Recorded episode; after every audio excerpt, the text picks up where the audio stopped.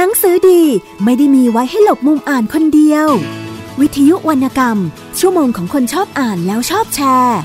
หลบมุมอ่าน โดยนงลักษ์บัตเลอร์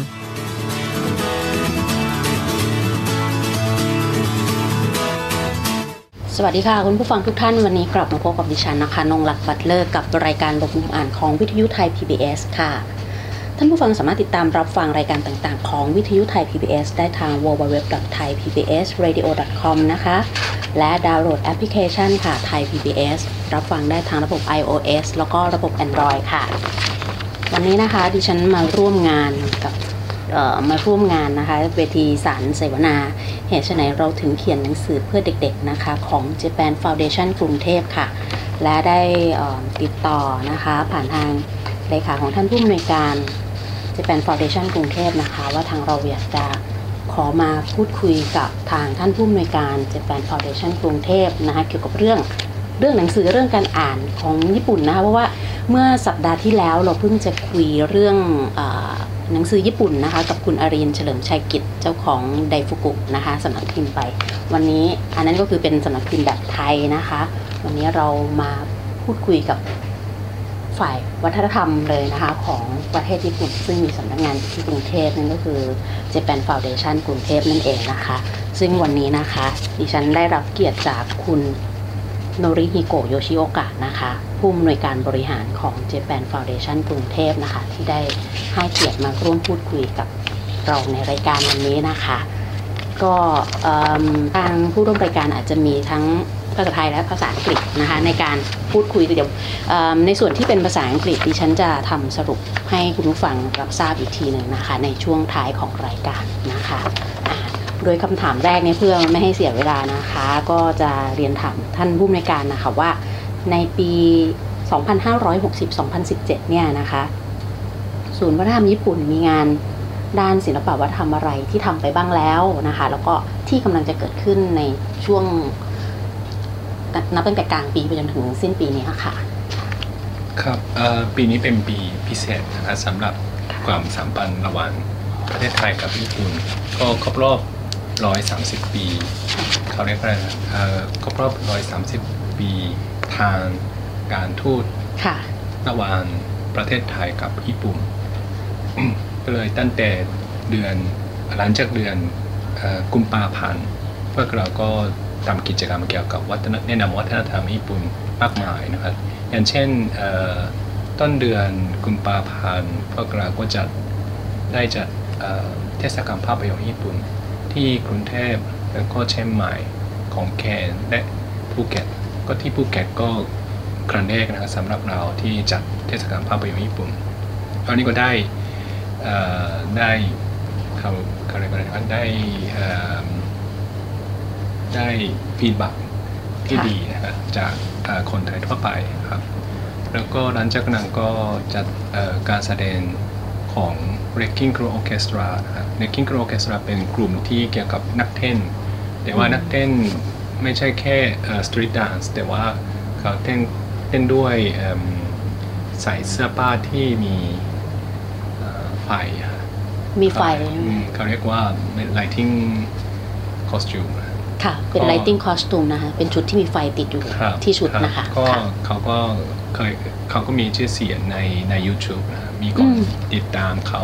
ใน YouTube ทั่วโลกเยอะค่ะแล้วก็พวกเราก็เชิญเขามาที่แสดงที่เอ่อสยามปิกเนสที่อืมสยามค่ะอันนี้ก็ได้สำเร็จด้วยครับแล้วก็หลังจากนั้นก็เดือนมีนาคมก็มีงานแสดงอีกอีกอันหนึ่งที่เป็นอ่าละครเวทีเอ่อสมัยใหม่อือฮึของ กลุ่มชื่อ Shellfish นะครับอือฮึอันนี้ก็จัดที่มหาวิทยาลัยเอ่อเจริญลงกรณ์มหาวิทยาลัย อันนี้ก็จำนวนก็ไม่ไม่เยอะเท่าไหร่ แต่ว่าคนที่มาดูก็ส่วนมากเป็นคนที่อยู่ในด้านศิลปวัฒนธรรมก็เขาก็ชมกันดี ก็บางครั้งก็ดีใจเหมือนกันนะครับค่ะครับค่ะ เมื่อสักครู่ทางท่านผอบอกว่าที่ภูเก็ตนี่เป็นครั้งแรกเลยที่ไปจัดเทศกาลภาพยนตร์แล้วครับ feedback เป็นอย่างไรบ้างคะครั้งแรกที่ไป นั้น feedback ดีดีมากอืนะมก็ที่ภูเก็ต เพราะว่าเขาแล้วก็ที่ภูเก็ตก็ไม่ใช่เป็นคนกลุ่มคนไทยอย่างเดียว แต่ว่ามีกลุ่มคนทันชาติด้วยแล้วก็กลุ่มคนญี่ปุ่นด้วยอืมเขาก็มามาร่วมกันก็เขาก็บอกว่าไม่ไม่ค่อยมีโอกาสที่ดูหนังญี่ปุ่นเยอะขนาดนี้ค่ะแต่ก็ปฏิบัติก็ดีแล้วก็จริงๆทุกทุกอ่าทุกเมืองก็คน คนดูก็ชอบเรื่องเดียวกันค่ะจริงๆแล้วชอบเรื่องเดียวกันครับครับค่ะนะคะทีนี้มาที่งานของวันนี้บ้างนะคะที่เอ่อเชิญสำนักพิมพ์ Mighty Book มานะคะอืมก็อย่างที่คนไทยก็จะทราบกันว่าในญี่ปุ่นเองจะมีสำนักพิมพ์จำนวนมาก แล้วก็ครับพวกหนังสือวรรณกรรมก็มีจำนวนมากทำไมทาง Japan Foundation กรุงเทพถึงเลือกเอ่อ Mighty Book ครับมานำเสนองานในวันนี้ค่ะครับ เพราะว่าไมที่บุกก็จริงๆเอ่อสำนักกันที่เล็กมาก แต่ว่าเอ่อกรณีก็เขาน่าจะอธิบายให้ว่าคือสำนักสำนักพิมพ์สำหรับเอ่อหนังสือเด็ก อันนี้ก็คือจริงๆอ่า as a business อืมก็จริงๆ สบายก็ยากมาก ก็ก็ได้เงินก็ไม่ไม่เยอะเท่าไหร่อ๋อเหรอแต่ว่า ถ้ามีเขาเรียกอะไรนะครับ ดูดูหมอว่าแต่คิเลชันนะครับที่เอดิเตอร์ที่ดี ก็เขาก็เลือกที่เลื่อนดีมากนะครับแล้วก็จินทันทันที่สำนักพิมพ์เล็กมาก แต่ว่าเอ่อหนังสือที่เขาพิมพ์มา ก็ดีมากดีหลายอย่างนะครับจากจากยุโรปด้วยแล้วก็อเมริกาด้วยแล้วก็ญี่ปุ่นด้วย แล้วก็จริงๆเขาแนะนำอ่าหนังสือเด็กไทยด้วยนะอ๋อเหรอคะอ่าชื่อนิ่ง ชื่ออะไรผมนะคะชื่อนิ่งผมไม่แน่ใจว่านักเขียนชื่ออะไรนะครับแต่ว่าหนังสือชื่อนิ่งนิ่งนิ่งนิ่งนิ่งนิ่งนะคะแล้วก็อันนี้ก็แปลเป็นภาษาไทยอะภาษาญี่ปุ่นอันนี้ก็ค่ะเขาเขาบอกว่าขายดีเหมือนกันนะครับที่ญี่ปุ่นค่ะก็เลยก็พวกพวกเราก็รู้สึกประทับใจที่ว่าทั้งทั้งที่สำนักนี้สำนักพิมพ์นี้เล็กเอ่อเล็กๆแต่ก็ยังมีความสามารถที่จะเอ่อ สบายไปหน่อยในในในสิบปีที่ผ่านมาๆอืมแสดงว่าสำนักพิมพ์เองก็เปิดมานานพอสมควรแล้วแล้วก็เป็หัวนหน้าสิบกหัวว่าหน้าปีนะเขาเรียกกันหัวหน้านะครับผู้อำนวยการของบริษัทนั้นก็เขาก็มีความรู้เกี่ยวกับเอ่อหนังสือเด็กกับเอ่อหนังสือวรรณกรรมเยาวชน ก็มีความรู้มากมายแล้วก็รู้สึกว่าจะหมกหมกกับเอ่อร่วมมือกันได้ครับค่ะนะครัคะบ ก็อย่างที่ทางท่านผอได้เรียนให้ทราบแล้วนะคะ ว่าโดยสำนักพิมพ์ Mighty Book เองเนี่ยเป็นสำนักพิมพ์ขนาดเล็กนะคะเล็กๆแต่ก็สามารถที่จะดำเนินธุรกิจของตัวเองมาได้เป็นเวลา 10กว่าปีแล้วนะคะ โดยหนังสือที่จัดพิมพ์ก็มีจะมีของนักเขียนวรรณกรรมเด็กและเยาวชนชาวญี่ปุ่นนะคะมีหนังสือแปลจากฝั่งยุโรปอเมริกา แล้วก็มีหนังสือของนักเขียนไทยด้วยนะคะที่ได้รับการแปลเป็นภาษาญี่ปุ่นที่นู่นนะคะ ก็ถือว่าวันนี้ก็เป็นโอกาสที่ดีที่แบบชาวไทยนะคะ จะได้รู้จักสำนักพิมพ์นี้นะคะ จากการจัดงานของทาง Japan Foundation กรุงเทพนะคะ ทีนี้ก็เอออยากจะพอคุยเมื่อสักครู่เลยเดี๋ยวต้องลองถามท่านผู้อำนวยการนิดนึงว่า ได้อ่านงานของสำนักพิมพ์นี้บ้างไหมคะ มีเล่มไหนชอบเป็นพิเศษหรือเปล่าอ่าจริงๆผมชอบนิ่งเรื่องนี้ครับที่เหรอคะคนไทยเพราะว่าส่วนมากเลยนั้นคือเด็ก สำหรับคนญี่ปุ่น ก็ส่วนมากมาจากยุโรปหรือ Andersen หรือว่ากริมกริมบราเ h อร์สเรื่องไหนก็เอามาจากยุโรปหรืออืมหรือไม่ก็เอามาจากเอ่อนิทานโบราณที่ญี่ปุ่น อันนี้ก็โอเคอยู่แล้วค่ะแต่ว่าค่ะจริงๆแล้วพวกเราแล้วก็คนไทยก็ถือศาสนาพุทธมาก คือไม่ใช่ศาสนาพุทธอย่างเดียว แต่ว่ามีเอ่อกลุ่มกลุ่มใหญ่ ก็ถือเอ่อศาสนาพุทธ ด้วยกัน แล้วก็เรื่องนิ่นเรื่องนี้ ก็มีมีตัวตัว character หนึ่งก็รวมเข้ามาหรือว่าเข้าไปน้ำยังไงก็นิ่งยังไงก็นิ่งอยู่ค่ะเรื่องแบบนี้น่าจะสำหรับเด็กเด็กญี่ปุ่นก็เข้าใจง่ายค่ะแล้วก็ต้องต้องมีความรู้สึกที่ว่าจะอืมมีอะไรก็ต้องมีความอดทน อะไรต่างๆ ก็จะแบบแบบเอเชียรู้สึกว่าจะรู้สึกแบบเอเชียค่ะก็เรื่องแบบนั้นก็ไม่ได้เกิดขึ้นจากญี่ปุ่น แต่ว่าเกิดขึ้นจากไทย แต่ว่าเด็กญี่ปุ่นก็น่าจะเข้าใจอืมแล้วก็รู้สึกประทับใจแล้วก็วาดรูปก็น่ารักดีค่ะครับก็ถือว่าเรื่องนี้นะคะมีมีเนื้อหาที่ร่วมกันในในเรื่องความรู้สึกเรื่องความอดทนนะคะอืมอย่างที่ท่านผอได้เรียนให้ทราบว่าเออมันก็ไปเข้ากับบุคลิกของ คนญี่ปุ่น เด็กชาวญี่ปุ่นนะคะซึ่งน่าจะชอบตรงนี้ด้วยนะคะทีนี้มาถึงวรรณกรรมอืมอาจจะณปัจจุบันนี้ด้วยนะคะอยากจะเรียนถามว่า ความโดดเด่นของวรรณกรรมญี่ปุ่นนะคะ ในฐานะในมุมมองของท่านผู้อำนวยการ Japan Foundation กรุงเทพเองเนี่ยคิดว่าไหนเป็นจุดเด่นของวรรณกรรมญี่ปุ่น ซึ่งทำให้ทั่วโลกยอมรับหรือว่าเป็นที่น่าสนใจอะไรอย่างเงี้ยค่ะ พูดจริงๆวรรณกรรมญี่ปุ่นก็มีความหลากหลายมากมากๆนะครับแล้วก็แปลเป็นภาษาอังกฤษหรือว่าฝรั่งเศสหรือไทย อันไหนก็ยังยังน้อยมากตอนจุดนั้นผมรู้สึกเสียเสียดายอืมเพราะว่าในฐานะคนญี่ปุ่นที่อ่านภาษาญี่ปุ่นได้ จริง ๆ นักเขียนที่ที่มีชื่อเสียงในประเทศญี่ปุ่นก็เยอะ แต่ว่าอ่าเนื่องจากคนที่อ่านภาษาญี่ปุ่น เก่งขนาดระดับสูงสูงสูงในโลกก็อาจจะไม่ค่อยมีเยอะมากเท่าไหร่ เท่ากับคนอ่านในญี่ปุ่นก็เลยก็มีหลายเล่มที่ผลิตเออหรือว่าอ่าพิมพ์ในญี่ปุ่น แต่ว่ายังไม่ถึงเอ่อตลาดโลกค่ะได้ค่ะก็มีเยอะก็เลยผมจริงๆเอ่อชอบตรงไหนก็คือความหลากหลายในใน วรรณกรรมญี่ปุ่น ก็เลยก็ทุกปีก็ไม่ใช่แค่ชอบนักเขียนคนเดียว แต่ว่าเดือนนี้ก็อ่านหนังสือนักเขียนคนนี้แล้วก็เดือนหน้าก็จะอ่านหนังสือคนนี้บ้างอ๋อมันก็มีความหลากหลายหนังสือเกี่ยวกับธุรกิจด้วยเรื่องอืมเรื่องแบบเกี่ยวกับเศรษฐกิจบ้านค่ะก็จะได้มีความรู้เกี่ยวกับระบบในบริษัทใหญ่ๆบ้าง แล้วก็มีมิส t ต r y บ้าง มีฮอลเลอร์บ้าง มีเกี่ยวกับความรักบ้านอย่างนี้ ก็มีหลากหลายอย่างนี้ก็ค่ะน่าสนใจนะคะเพราะว่าโดยโดยมากชาวไทยก็ค่อนข้างจะรู้จักกับนักเขียนคลาสสิกบางท่านของอืมญี่ปุ่นนะซึ่งอืมเป็นวรรณกรรมคลาสสิกแล้วก็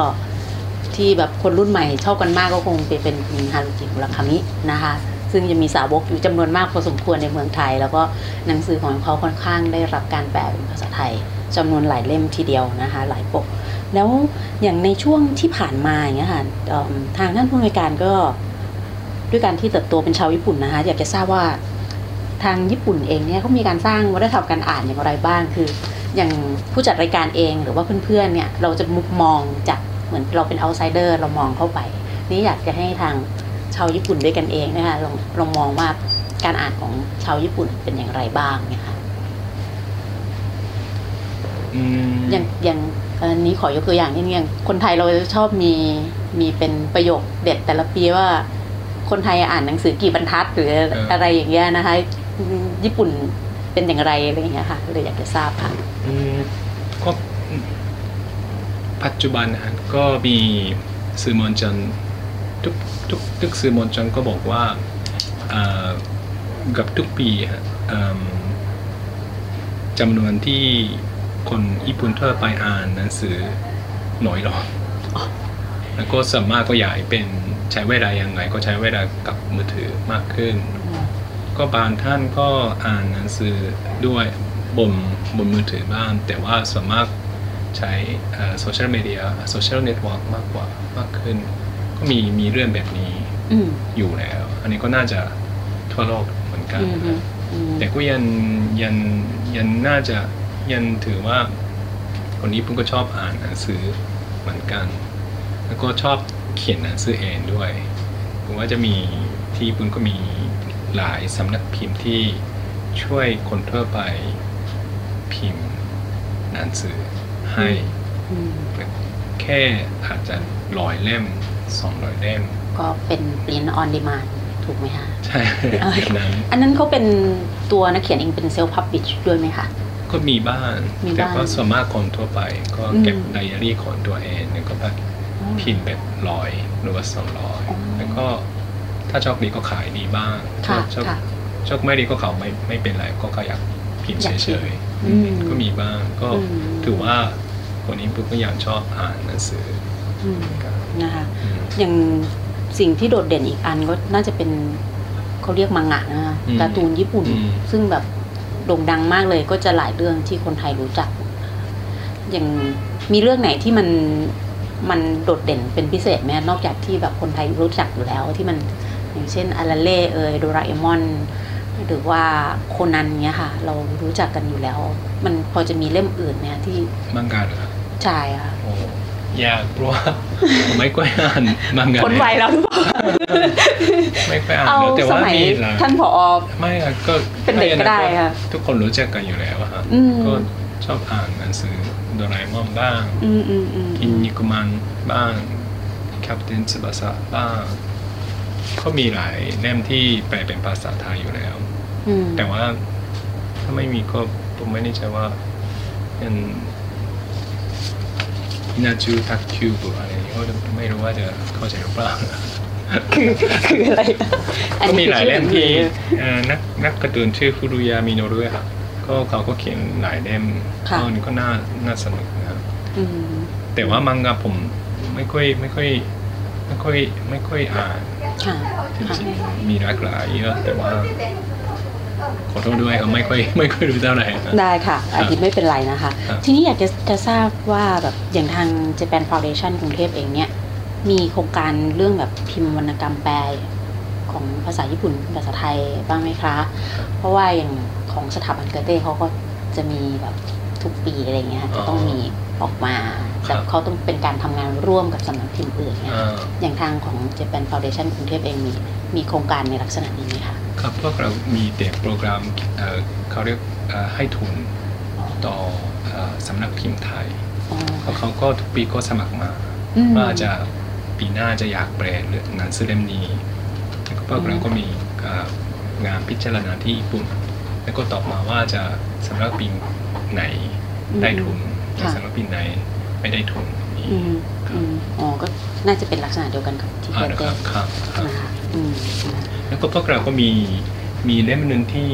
เอ่อพวกเราแนะนำว่าจะเอ่อหนังสือไหนที่เหมกกับแปลเอ่อแปลอืมเขาเรียกว่า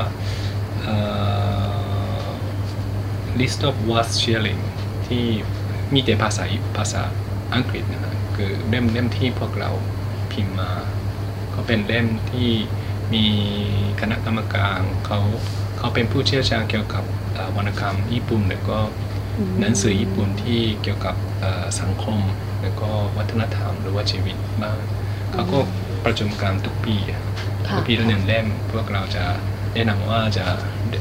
เล่มไหนที่จะ น่าสนใจที่แปลเป็นภาษาอื่นแล้วก็เขาเขียนเขียนไว้ว่าจะเหตุผลเพราะอะไร ค่ะค่ะ อันนี้เดี๋ยก็วผมจะให้นะอันนี้ก็ครับมันมันจะเป็นแคตตาล็อกใช่ไหมคะใช่ครับ แล้วก็มีออนไลน์ด้วยครับอ๋อค่ะค่ะ อันนี้คนทั่วไปสามารถเข้าอ่านได้เลยใช่ไหมใช่ครับ แต่ว่ามีแต่ซัมมารีครับว่าอ๋อหนังสือเล่มนี้จะเป็นเรื่องย่อเรื่องย่อให้ยังไงใช่อืมใช่อืมอืมอืมแล้วอย่างในส่วนอันนี้พอดีรายการเรามันเกี่ยวกับการอ่านนะคะครับก็จะ ที่นี่จะมีที่จะเป็นฟาวเดชันกรุงเทพเนี่ยใครขึ้นมาที่ชั้นสิบตึกเสริมมิตรนะคะ ตรงอโศกก็จะมีห้องสมุดด้วยอะค่ะ ในส่วนของห้องสมุดนี่ไม่ทราบว่าจัดสรรหนังสือ หรือว่าสื่อพวกสดอะไรอย่างเงี้ยค่ะสำหรับฟังอ่านอะไรเงี้ยมี หนังสือสัดส่วนอย่างไรบ้างอะค่ะ ว่ามีหมวดหมู่ประเภทไหนบ้างอะไรแคตตากรีนะคะอ่าครับพวกเราก็เน้นเรื่องเอ่อ humanity กับ social science นะครับ ก็สามารถ humanity กับ social science และศิลปวัฒนธรรมอืมแล้วก็ถ้ามีหนังสือเกี่ยวกับญี่ปุ่นภาษาไทยอือฮึก็เก็บหมดเลยครับส่วนกับเก็บหมดอือฮึยกเว้นหมายเรื่อถึงงเกี่ว่ายวหกันับงสือแปลจากอ่าภาษาญี่หปุ่นันงภาษาไทสืยอเหรอเขาเรียกว่าอะไรหนังสือไทยค่ะเกี่ยวกับญี่ปุ่นอ๋อหนังสือไทยเกี่ยวครักับบญี่ปุ่น ก็บางเรื่องก็แปล แปลจากภาษาญี่ปุ่นบ้าง แล้วก็อืมนักเขียนไทยก็เขียนถึงญี่ปุ่นบ้างอืมอืมแต่ว่าเอ่อหนังสือเกี่ยวกับท่องเที่ยวก็ไม่ค่อยเก็บเท่าไหร่เพราะว่าดูเหมอจะขายดีแต่ก็ก็ไปที่ไหนก็ซื้อได้ ใช่ค่ะนะคะอืมอืมนะคะก็ใครที่สนใจเนี่ยก็สามารถมาที่อาคารเสริมมิตรได้นะคะ ตรงอโศกนะคะ ขึ้นมาที่ชั้นสิบต้องแลกบัตรข้างล่างนะคะ ก็มีห้องสมุดไปบริการด้วยนะคะ แล้วอย่างในเอ่อ รูปแบบของ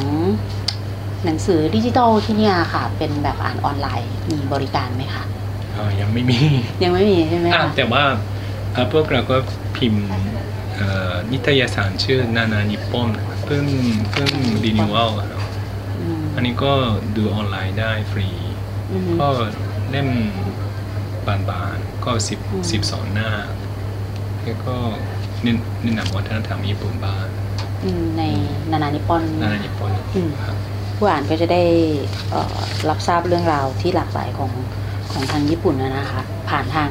พวกงานข้อเขียนต่างๆ เหล่านี้นะคะ แล้วอย่างผู้มาใช้บริการเองส่วนใหญ่เป็นชาวไทยหรือว่าเป็นชาวญี่ปุ่นคะที่นี่ที่ไหนครับที่ที่คนสมุทรใช่ค่ะที่ห้องสมุดอ่า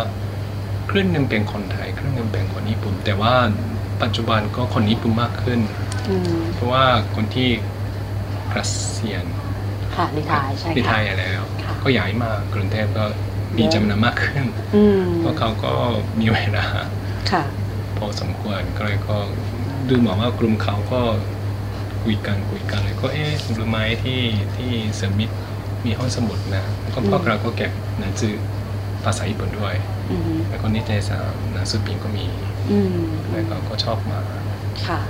ในการที่จะเป็นสมาชิกต้อง มาสมัครมีค่าใช้จ่ายมีอะไรไหมคะอ่ามีบะมีครับ แต่ผมจำจำราคาไม่ได้แต่ว่าน่าจะถูก ยังไงก็เข้ามาดูในเว็บไซต์ได้ครับนะคะแต่ว่าถ้ามาดูอ่านหนังสือในในห้องสมุดก็ฟรีไม่ต้องไม่ต้องไม่เสีต้อยงค่าเผื่อบางทีไม่แน่ใจว่าต้องใช้บัตรเข้าหรือเปล่าไม่เดินนะก็ก็เลยไม่แน่ใจนะก็เลยต้องเรียนถามท่านผู้อำนวยการไว้ก่อน แล้วอย่าง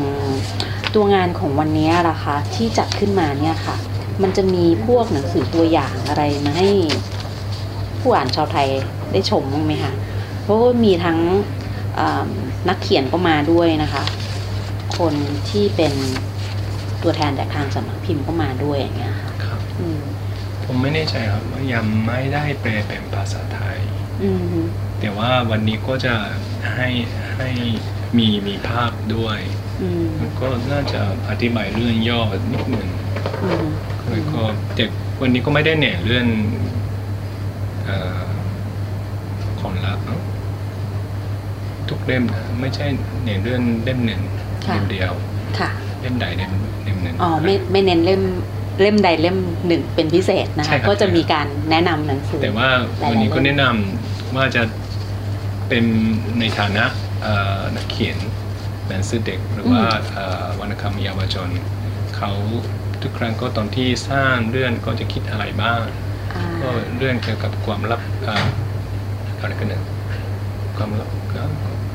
เอ่อ se- เอ่อ hint or secret of ค่ะเอ่อ how to write ก็จะเป็นอืมเทคนิคนะคะในในการเขียนนะคะ การที่มีเอ่อแรงบันดาลใจในการเขียน แล้วก็ถ่ายทอดเรื่องออกมานะคะอืมใครที่มาในวันนี้ก็จะได้ทิปต่างๆ ไปมากมายนะคะ ซึ่งเดี๋ยวในช่วงที่สองเนี่ยดิฉันจะสรุปจากเอ่อกิจกรรมในวันนี้นะคะแล้วก็จะได้ได้เล่าให้คุณผู้ฟังฟังนะคะว่าเอ่อ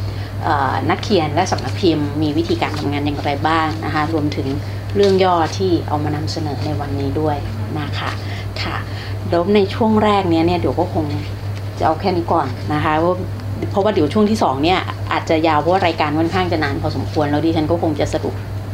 เล่าให้ฟังนะคะในช่วงที่สองแล้วโดยในช่วงแรกนี้ดิฉันก็ต้องขอขอบพระคุณนะคะท่านผู้อำนวยการ Japan Foundation กรุงเทพนะคะ เป็นอย่างยิ่งนะคะ ที่ได้ให้เกียรติทางรายการของเราร่วมพูดคุยในรายการวันนี้ ตอนแรกนึกว่าจะต้องพูดอังกฤษแล้วค่ะ ดีจังเลยไม่ต้องพูดจริงจริงๆท่านผู้ผู้ในการพูดภาษาไทยเก่งมากนะคะอะไรอย่างเงี้ยค่ะนะคะงั้นช่วงแรกนะคะ เดี๋ยวพักกันสักครู่นะคะ เดี๋ยวกลับเข้ามาสู่ช่วงที่สองของรายการค่ะหนังสือดีไม่ได้มีไว้ให้หลบมุมอ่านคนเดียว วิทยุวรรณกรรม ชั่วโมงของคนชอบอ่านแล้วชอบแชร์ หลบมุมอ่าน โดยนงลักษ์บัตเลอร์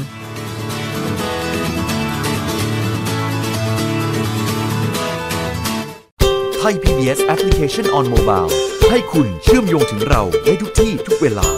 ได้สัมผัสติดตามเราทั้งข่าว รายการ รับชมรายการโทรทัศน์ และฟังรายการวิทยุที่คุณชื่นชอบ สดแบบออนไลน์สตรีมมิ่ง ชมรายการย้อนหลัง ข้อมูลกิจกรรมไทย PBS ร่วมเป็นนักข่าวพลเมือง รายงานข่าวกับเรา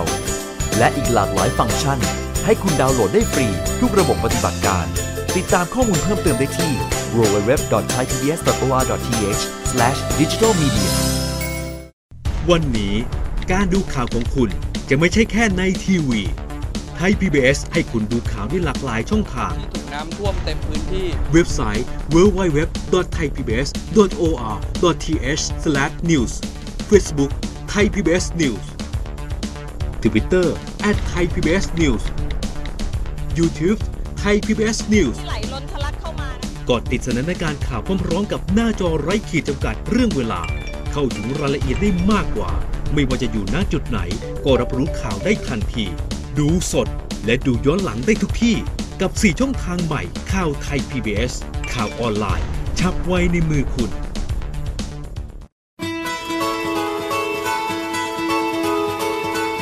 หนังสือดีไม่ได้มีไว้ให้หลบมุมอ่านคนเดียว วิทยุวรรณกรรม ชั่วโมงของคนชอบอ่านแล้วชอบแชร์ หลบมุมอ่าน โดยนงลักษ์บัตเลอร์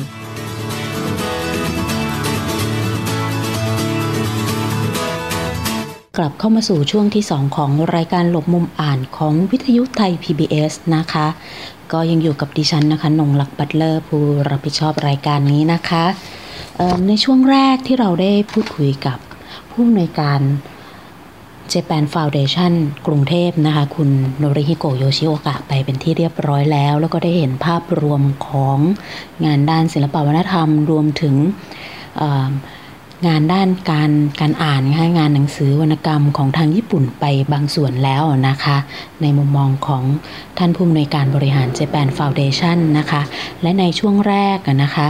ท่านผู้อำนวยการได้พูดถึงหนังสือเล่มหนึ่งซึ่งเป็นหนังสือเด็กนะคะภาษาไทย แล้วได้รับการแปลเป็นภาษาญี่ปุ่นนะคะ โดยชื่อของหนังสือก็คือหนังสือชื่อนิ่งนะคะนอนหนูสระอิ ไม่เอกงองูนะคะ นิ่ง เป็นงานเขียนของคุณชีวันวิสาสะค่ะ และได้รับการแปลเป็นภาษาญี่ปุ่นนะคะ ซึ่งในวันที่ดิฉันไปร่วมงานเวทีสารเสวนาเหตุไฉนเราถึงเขียนหนังสือเพื่อเด็กๆนะคะ หนังสือเล่มนี้ของคุณชีวันวิสาสะก็ได้มีการนำเอามาจัดโชว์ในงานด้วยนะคะ จัดแสดงไว้ในงานด้วยให้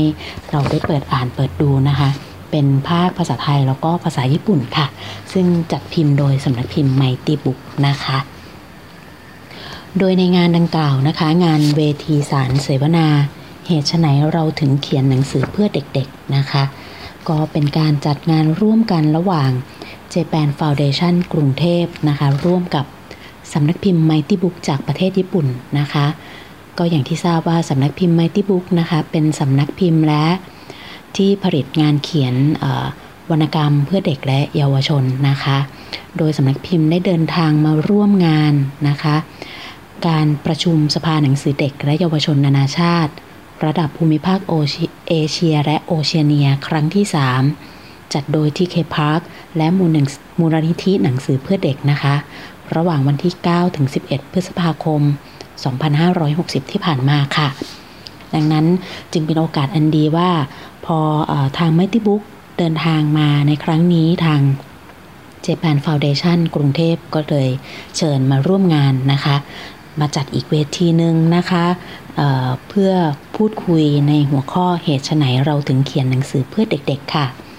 โดยวิทยากรผู้ร่วมเสวนานะคะ เป็นนักเขียนหนังสือเพื่อเด็กชาวญี่ปุ่นนะคะ ได้แก่คุณโยโกะฮามาโนะ คุณมิโกะมาฮาระ คุณโซโกะจินสกิ คุณเทสุตะวัตนาบะนะคะทางท่านสุดท้ายเนี่ยเป็นผู้ชายนะคะ ก็เป็นนักเขียนหนังสือเด็กชาวญี่ปุ่น ซึ่งพำนักอยู่ในประเทศออสเตรเลียค่ะ โดยในงานดังกล่าวนะคะดำเนินรายการโดยคุณคิมิคิมิโกะมัตสุอินะคะ จากสำนักพิมพ์ Mighty Book ค่ะ โดยในวันที่ดิฉันได้เข้าฟังในวันนั้นนะคะ ก็มีผู้เข้าร่วมฟังเป็นจำนวนมาก เต็มความจุเลยนะคะ ที่เอ่อ Japan Foundation กรุงเทพนะคะ แล้วก็มีล่ามแปลในงานก็คือคุณปิยวันททรัพย์สำรวยนะคะ ซึ่งได้ดำเนินการแปลแล้วก็เป็นร่ามนะคะในการถามเป็นทั้งภาษาญี่ปุ่นนะคะ แล้วก็แปลเป็นภาษาไทยให้ผู้เข้าร่วมฟังชาวไทยได้รับทราบข้อมูลนะคะ โดยในการเสวนาครั้งนี้นะคะ ได้แบ่ง นักเขียนเด็กทั้ง 4 คนนะคะ ก็ได้แบ่งนะคะประเด็นที่หลากหลายในการพูดคุยนะคะ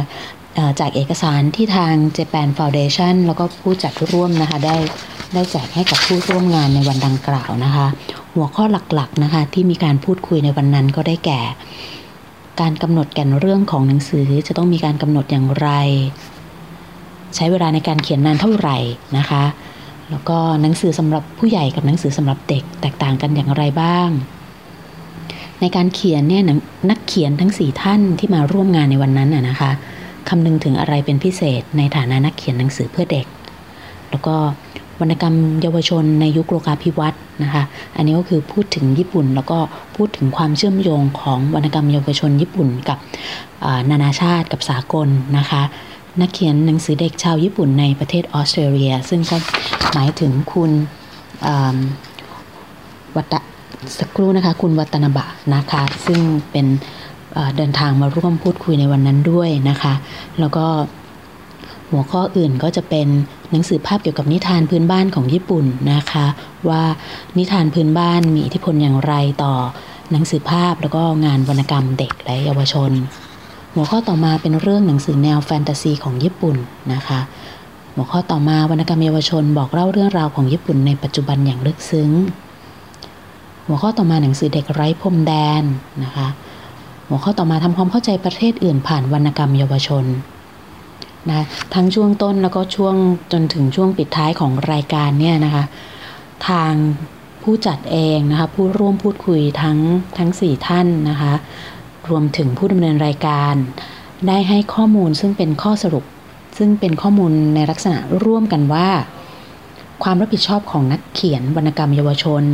คือการเขียนเพื่อความหวังในอนาคต และความสุขของเด็กๆ ค่ะ อันนี้คือเป็นแก่นสำคัญเลยนะคะ ซึ่งในประเทศญี่ปุ่นเองจะให้ความสำคัญกับตรงนี้นะคะ ยังจะไม่ทางนักเขียนทั้งสี่ท่านเองก็ได้บอกว่า จริงอยู่ แม้ในเรื่องในในตัวเนื้อเรื่องจะมีความโหดร้าย มีความโศกเศร้า มีความเสียใจเกิดขึ้น แต่สิ่งที่นักเขียนจะละเลยไม่ได้ก็คือ ต้องให้มีความหวังในงานเขียนสำหรับให้เด็กๆได้อ่านนะคะ ก็มีผู้ฟังค่ะที่ร่วมงานในวันดังกล่าวถามว่า เอ๊ะ มันสามารถใช้ความโหดร้ายได้มากน้อยแค่ไหน ในการเป็นหนังสือเด็กใช่ไหมคะ นักเขียนหนังสือท่านก็ได้บอกว่า คือจะโหดโหดร้ายอย่างไรก็ช่างนะคะ แต่ว่าในท้ายที่สุดแล้วต้องให้ความหวังค่ะ ต้องให้ความหวังให้แสงสว่างกับนักอ่านเด็ก ๆ และผู้ปกครองนะคะ ซึ่งในประเด็นเรื่องนี้นะคะ ในญี่ปุ่นให้ความสนใจเป็นอย่างมากเขาเนอะทางผู้ปกครองบางท่านเนี่ยจะค่อนข้างไม่พอใจถ้างานเขียนจบแบบโศกเศร้าโหดร้ายเกินไป เขาอยากให้จบแบบ happy ending อะนะคะ แบบมีความสุขนะคะ ก็อันนี้ก็คือ เป็นเรื่องราวแล้วก็ทีนี้ในการกำหนดแก่นเรื่องของนักเขียนแต่ละคนที่มาร่วมงานในวันดังกล่าวนะคะก็มีวิธีการกำหนดแก่นเรื่องแตกต่างกันออกไป อย่างคุณฮามาโนะนะคะเธอเป็นนักเขียนหนังสือสำหรับเด็กเป็นแนวเชิงสังคมนะคะเธอจะหยิบยกเรื่องราวในสังคม ขึ้นมาใช้เพื่อเป็นเนื้อหาในการเขียนนะคะ อย่างเช่นเธอยกตัวอย่างว่าช่วงที่เกิดแผ่นดินไหวเมื่อปี 2011 ที่ประเทศญี่ปุ่นนะคะ เธอก็ได้หยิบยกเรื่องราวเกี่ยวกับสงครามและสันติภาพขึ้นมาเขียนในงานของเธอด้วย แต่ระหว่างที่เขียนนั่นนะคะด้วยประเด็นที่มันค่อนข้างจะหนักนะคะ แล้วก็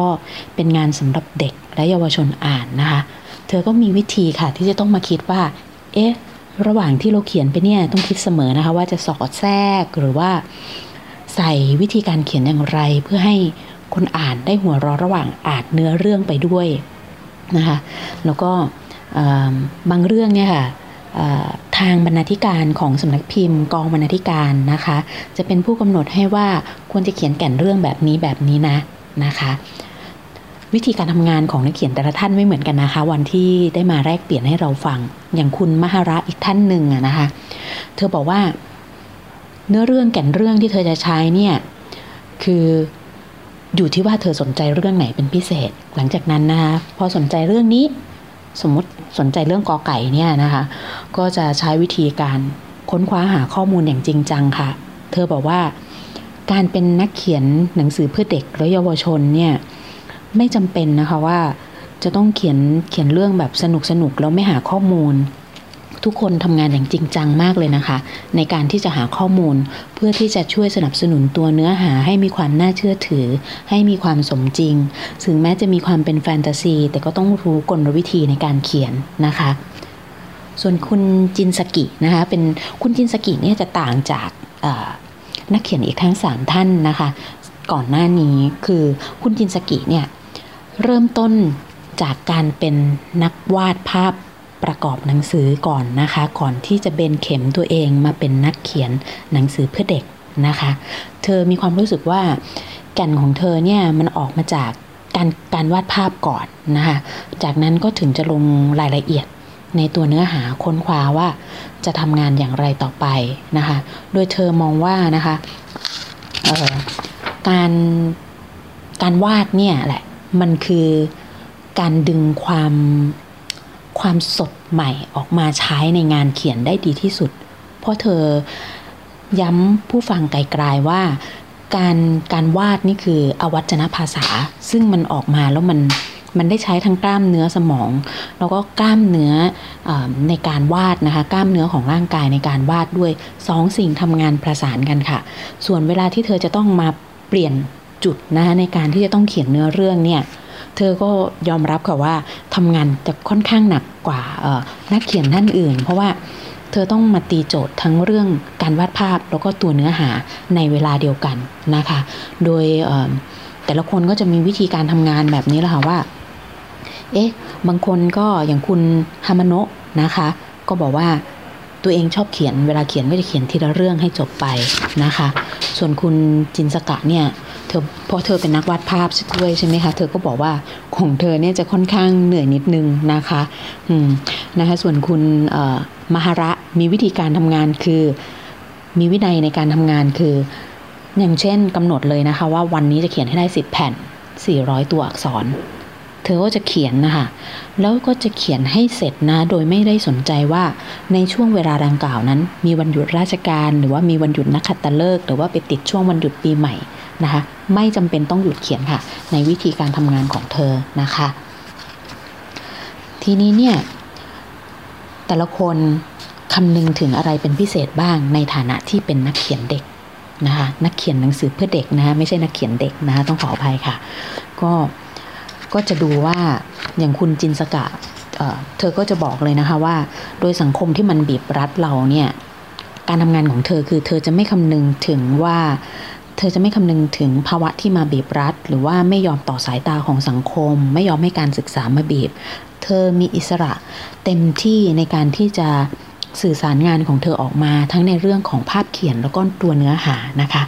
โดยเธอให้ความเคารพต่อสิ่งที่ตัวเองรักจริง ๆ ซึ่งจะไปตรงกับความเป็นเด็กนะคะ เธอบอกว่ายิ่งเราให้ความเคารพต่อสิ่งที่เราคิดมากเท่าไหร่ นั่นเท่ากับว่าความเป็นเด็กจะออกมาในงานของเรานะคะ อย่างคุณฮามาโนะนะคะ ก็บางครั้งก็คำนึงถึงบ้างไม่คำนึงถึงบ้างนะคะ โดยเธอบอกว่าตัวเธอเองนั้นน่ะไม่มีลูกนะคะจึงไม่รู้ว่าความเป็นจริงของเด็ก จริงๆเป็นแค่ไหน แต่ที่เธอตัดสินใจมาเขียนหนังสือเด็กนะคะสำหรับคุณฮามโนะเพราะเธอมองว่าในอดีตนะคะที่ผ่านมาตอนเธอเป็นเด็ก เธออยากอ่านเรื่องแบบไหนนะ เธอก็จะมาคิดแล้วเธอก็พยายามที่จะสื่อสารและเขียนเขียนเรื่องแบบนั้นออกมานะคะ ส่วนคุณมหาระนะคะ ก็มองแค่ว่าพยายามมองย้อนกลับไปนะคะว่าตอนเป็นเด็กตัวเองมีความคิดแบบอย่างไรบ้างนะคะ แล้วก็พยายามที่จะถ่ายทอดความคิดแบบนั้นออกมาค่ะนะคะ ทีนี้มันก็มาถึงตรงหัวข้ออีกหัวข้อหนึ่งที่น่าสนใจนะคะ ในวันดังกล่าว อย่างเช่นหัวข้อที่ว่าด้วยเรื่องวรรณกรรมเยาวชนในยุคโลกาภิวัตน์นะคะ ซึ่งคุณมัสุอิ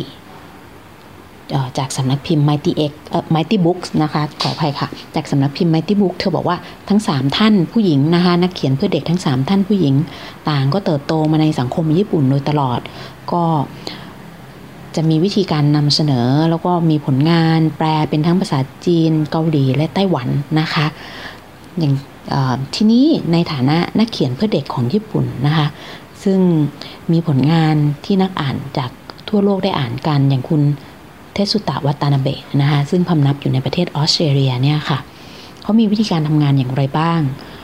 คุณวัตานาเบะนะคะ ก็บอกว่านักเขียนและนักแปลหนังสือ ซึ่งเขาเป็นนักเขียนและนักแปลหนังสือเพื่อเด็กนะคะ แล้วก็มีงานวิจัยทางด้านวรรณกรรมเยาวชนด้วยนะคะ บอกว่าการที่เขาเขียนหนังสือเพื่อเด็กขึ้นมานะคะในด้วยภาษาญี่ปุ่น ก็เพื่อที่จะให้คนญี่ปุ่น ซึ่งไม่ได้อาศัยอยู่ในประเทศญี่ปุ่นนั้นได้อ่าน งานเขียนต้นฉบับซึ่งเป็นภาษาญี่ปุ่นนะคะ และอยากให้ลูกได้เห็นว่าสังคมญี่ปุ่นมีเรื่องที่น่าสนใจมากมาย รวมถึงเรื่องวัฒนธรรมของประเทศอื่น ๆ ก็น่าสนใจด้วย จึงอยากให้ลูกเข้าใจว่าภาษาญี่ปุ่นซึ่งเป็นภาษาแม่ของตัวเองเนี่ยนะคะ เป็นภาษาที่มีชีวิต มีการเล่นเสียง มีการเล่นสัมผัสนะคะ จึงอยากจะสื่อตรงนี้ออกมา โดยคำนึงถึงประเด็นเหล่านี้เป็นหลักนะคะ งานของคุณวัตนาเบะนะคะก็มีเขียนออกเป็นภาษาญี่ปุ่นนะคะแล้วก็มีได้รับการแปลด้วย ซึ่งคิดว่าทางผู้เขียนก็น่าจะสามารถแปลเองได้นะคะค่ะ ทีนี้เราก็จะมาเห็นว่าหนังสือเพื่อเด็กหลาย ๆ เล่มนะคะ ทั้งของไทยเองหรือของ ต่างประเทศที่อื่นๆ จะมีความเชื่อมโยงกันค่ะกับนิทานพื้นบ้านของประเทศนั้นๆ ของญี่ปุ่นเองนี่ก็มีนะคะ นิทานพื้นบ้านของญี่ปุ่นก็มีเช่นกันค่ะ แล้วเขาก็มีค่อนข้างหลากหลายนะคะ ด้วยนักเขียนปัจจุบันนะคะ ซึ่งเป็นนักเขียนเพื่อเด็กและเยาวชน มีวิธีสร้างงานอย่างไรนะคะ บทบาทของนิทานพื้นบ้านญี่ปุ่นในปัจจุบันนะคะ ได้มีการนำมาดัดแปลงให้มีความเป็นสมัยใหม่มากขึ้นค่ะ โดย ทางผู้จัดนะคะในงานเวทีสารในในงานวันดังกล่าวนะคะ เวทีสารเสวนาก็ได้เล่าให้เราฟังว่าเขายกตัวอย่างเรื่องหนึ่งค่ะ ภารกิจของจระเข้นะคะ ซึ่งเป็นผลงานของคุณจินสกินะคะก็อย่างที่เรียนให้ทราบไปก่อนหน้านั้นว่าคุณจินสกิเป็นทั้งนักวาดภาพแล้วก็นักเขียนหนังสือเพื่อเด็กนะคะ หนังสือเล่มนี้นะคะ ภารกิจของจระเข้ คือคือเป็นชื่อแปลไทยนะคะแต่ยังไม่มีการแปลเป็นภาษาไทยออกมานะคะอันนี้ล่ามที่ที่แปลในงานได้ได้แปลให้ฟังนะคะ หนังสือเล่มนี้นะคะ อันที่จริงไม่ได้นำนำมาจากนิทานพื้นบ้าน แต่ใช้การสร้างโลกสร้างภาพ ให้มาจากนิทานพื้นบ้านของญี่ปุ่นค่ะ เช่นการที่มนุษย์ต้องอยู่ร่วมกับปีศาจกับความเชื่อของญี่ปุ่น โดยโครงเรื่องนะคะคุณจินสกิเขียนขึ้นมาใหม่หมดเลยนะคะ และเธอมองว่าในหลายประเทศนะคะมีตำนานเกี่ยวกับเทพความเชื่อที่แตกต่างกันออกไปนะคะ บางทีบางเรื่องบางประเทศอาจจะได้รับอิทธิพล เรื่องเกี่ยวกับเทพ เกี่ยวกับปีศาจหรือความเชื่อต่างๆ มาจากสังคม วัฒนธรรม ประเทศอื่นๆด้วย โดยเธอมองว่าทั่วโลกมองเห็นร่วมกันว่าสิ่งที่เหนือมนุษย์ ความเคารพเนี่ยความเคารพเกรงกลัวต่อธรรมชาตินะคะ ได้มี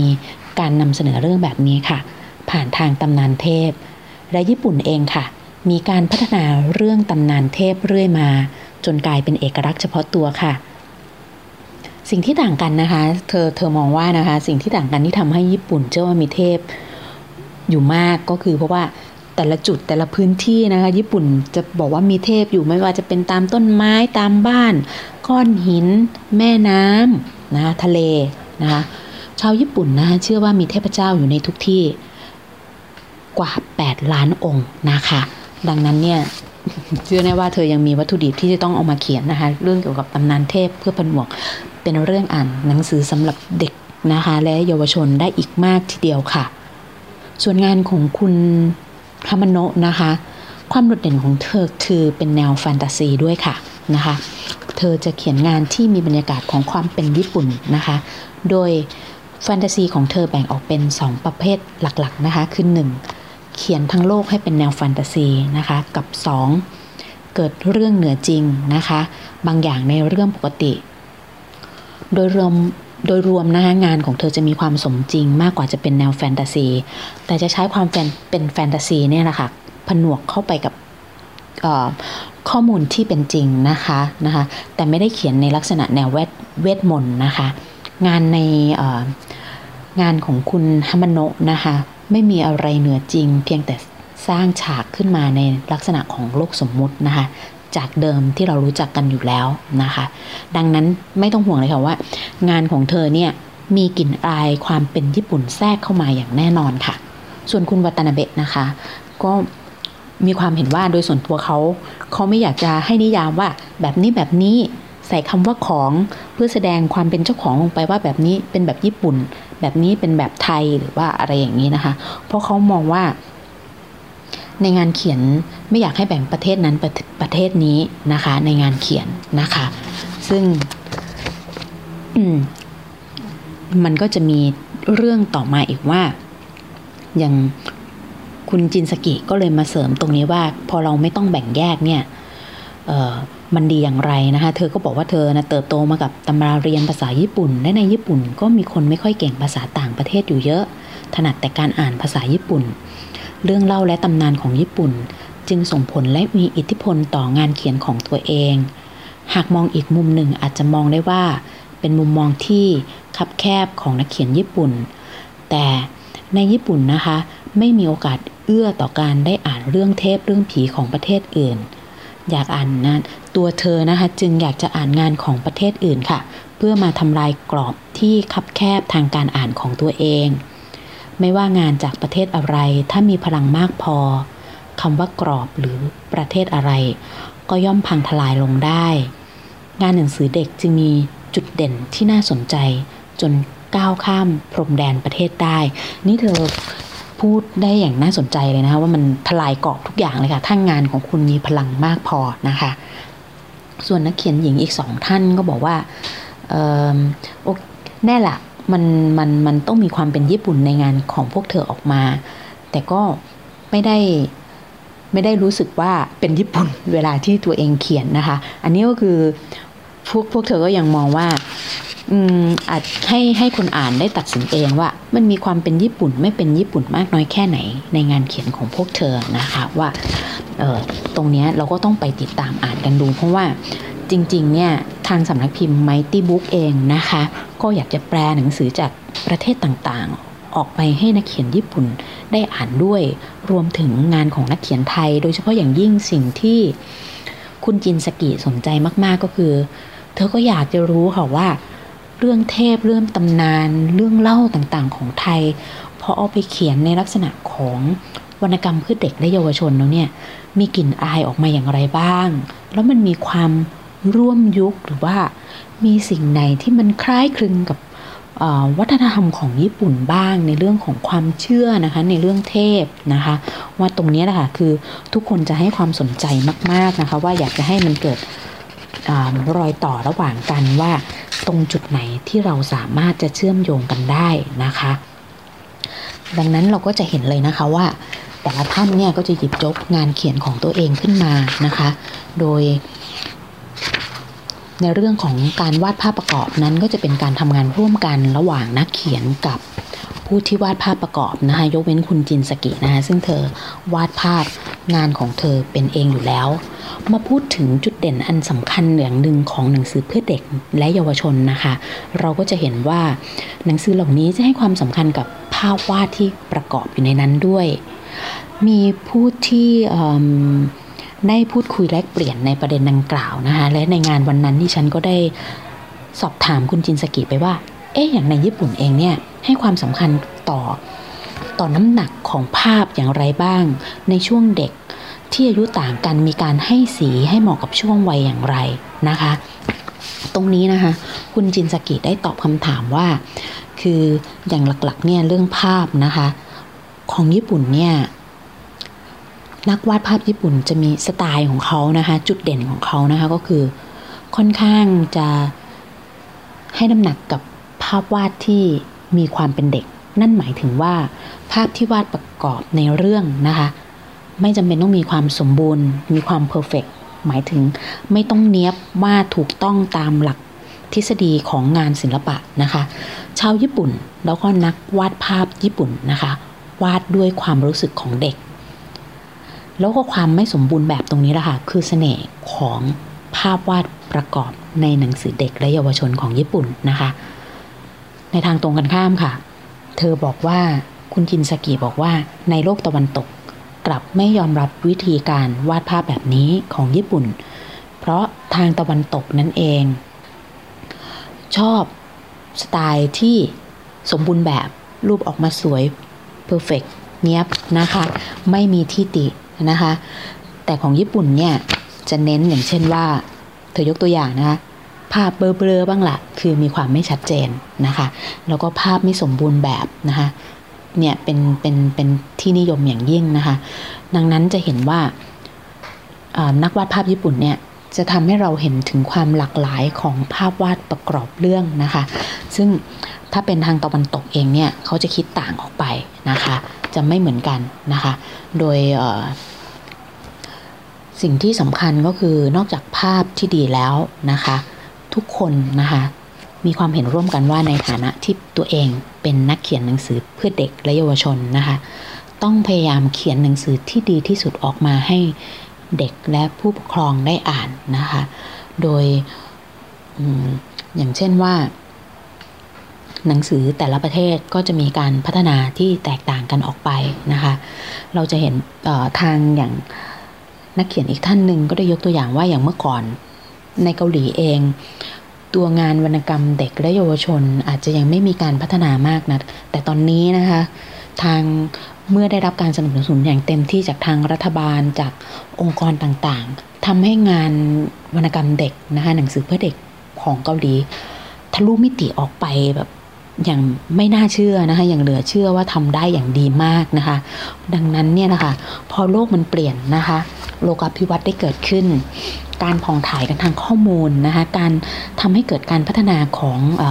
งานเขียนเพื่อเด็กและเยาวชนให้มีความหลากหลายมากขึ้นนะคะ ตรงนี้นะคะซึ่งทำให้เราเห็นได้ว่ามันมีความไร้พรมแดนนะคะในในงานเขียนของวรรณกรรมหนังสือ เพื่อเด็กและเยาวชนนะคะ ซึ่งกระจายออกไปในหลากหลายประเทศนะคะ มีคนผลิตงานออกมาจำนวนมากมาย หรือแม้แต่ในญี่ปุ่นเองนี่คือจำนวนนับไม่ถ้วนเลย ให้สามารถที่จะอ่านได้หลากหลายประเภทมากยิ่งขึ้นนะคะดังนั้นเนี่ยเราก็จะเห็นได้เลยนะคะว่า เนื้อหาการทำความเข้าใจประเทศอื่นผ่านวรรณกรรมเยาวชน อันนี้คือเป็นภาพรวมนะคะทางผู้จัดงานก็ได้ทำเป็น เป็นเอกสารสรุปบอกออกมาว่าการทำเข้าใจประเทศอื่นผ่านวรรณกรรมเยาวชนเนี่ยเราจะเห็นอะไรบ้าง เราจะเห็นเรื่องความรู้สึกค่ะ ต่อมาก็จะเป็นเรื่องชีวิตวัยเรียน เห็นของความสับสนของวัยรุ่น มีเรื่องของความรัก มีเรื่องของมิตรภาพ มีเรื่องของครอบครัว แล้วก็มีเรื่องของเพื่อนๆ ประเด็นเหล่านี้แหละค่ะคือ แก่นหลักของวรรณกรรมเพื่อเด็กและเยาวชนนะคะ แล้วก็ ในช่วงท้ายค่ะ ต้องไม่ลืมว่า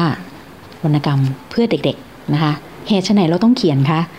เราเขียนก็เพื่อที่จะให้ความหวังในชีวิตกับเด็กๆนะคะ แล้วก็ผู้ปกครองด้วยค่ะนะคะ ให้ได้ให้ได้เชื่อมต่อตัวเอง เชื่อมต่อความหวังเข้าไปกับงานเขียนของนักเขียนเหล่านั้นนะคะ โดยในงานดังกล่าวนะคะ คำว่าวรรณกรรมเยาวชน หรือหนังสือเพื่อเด็กในงานสัมมนาครั้งนี้ก็คือหมายรวมไปถึงตั้งแต่